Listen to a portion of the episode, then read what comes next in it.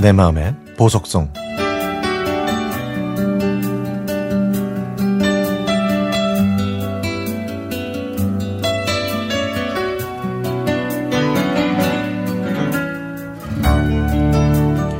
14년 전에 저는 구인 광고를 보고 한 전자회사에 전화를 했습니다. 그곳에서는 이력서를 준비해서 회사에 방문하라고 했죠. 정성스럽게 이력서를 준비했던 저는 며칠 후에 그곳에 가서 면접을 받습니다. 제가 전자회사 쪽에서 10년 정도 일한 적이 있다고 말했더니 당장 내일부터 나오라고 하더군요. 그렇게 저는 그 회사에서 일하게 됐습니다. 그 직장은 제법 큰 전자회사였는데요. 저는 품질 검사팀에서 일하게 됐죠. 부장님은 제가 다른 부서 직원들과도 친해야 한다면서 한명 한 명 인사를 시켜줬고 쉬는 시간에는 한 선배 언니가 저한테 빵을 주면서 챙겨주기도 했습니다. 저보다 두 살 많은 지숙 언니는 저에게 친하게 지내자고 했고 저희는 곧 친해질 수 있었죠.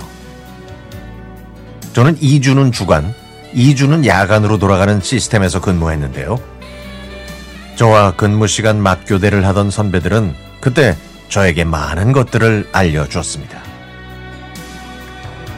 그러다가 저와 같이 일하는 두 명의 친한 언니들과 시간을 내서 조조로 영화 국가대표를 보러 갔는데요. 극장 안에는 저희 말고도 저쪽에 남자 세 명이 영화를 보고 있었습니다.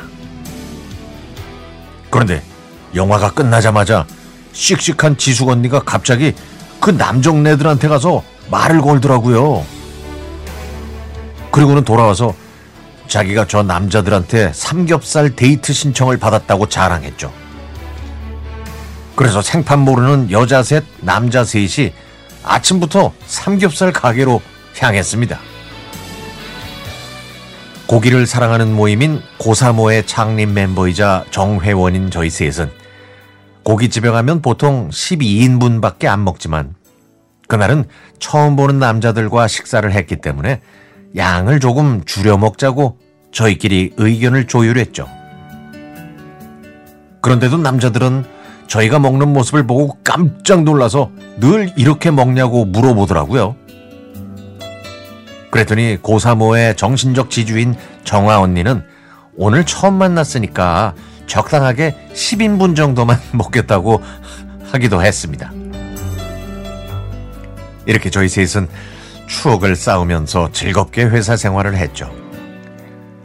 하지만 시간이 지나 저희가 30대 중반이 됐을 때 정아 언니는 이제 우리도 결혼해야 할 것 같다고 했고 결국 저희 셋은 진지한 고민 끝에 동시에 사표를 냈습니다.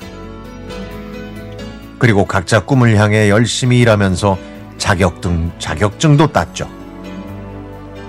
치과에서 일하는 게 꿈이라던 정아 언니는 현재 광주에 있는 치과에서 일하고 있고 크리스마스 이브가 되면 액세서리를 예쁘게 포장해서 선물해주던 지숙 언니는 부산에서 보석가게 사장님이 됐습니다. 요즘 들어 고기를 먹을 때마다 언니들 생각이 부쩍 많이 나네요. 고기를 잘 굽고 잘 자르는 정아 언니, 고기가 타지 않게 불 조절을 잘하는 지숙 언니, 모두 모두 보고 싶습니다. 오랫동안 만나지 못해서 그리운 언니들도 우리의 소중한 추억을 잊지 말고 영원히 간직해주면 좋겠습니다.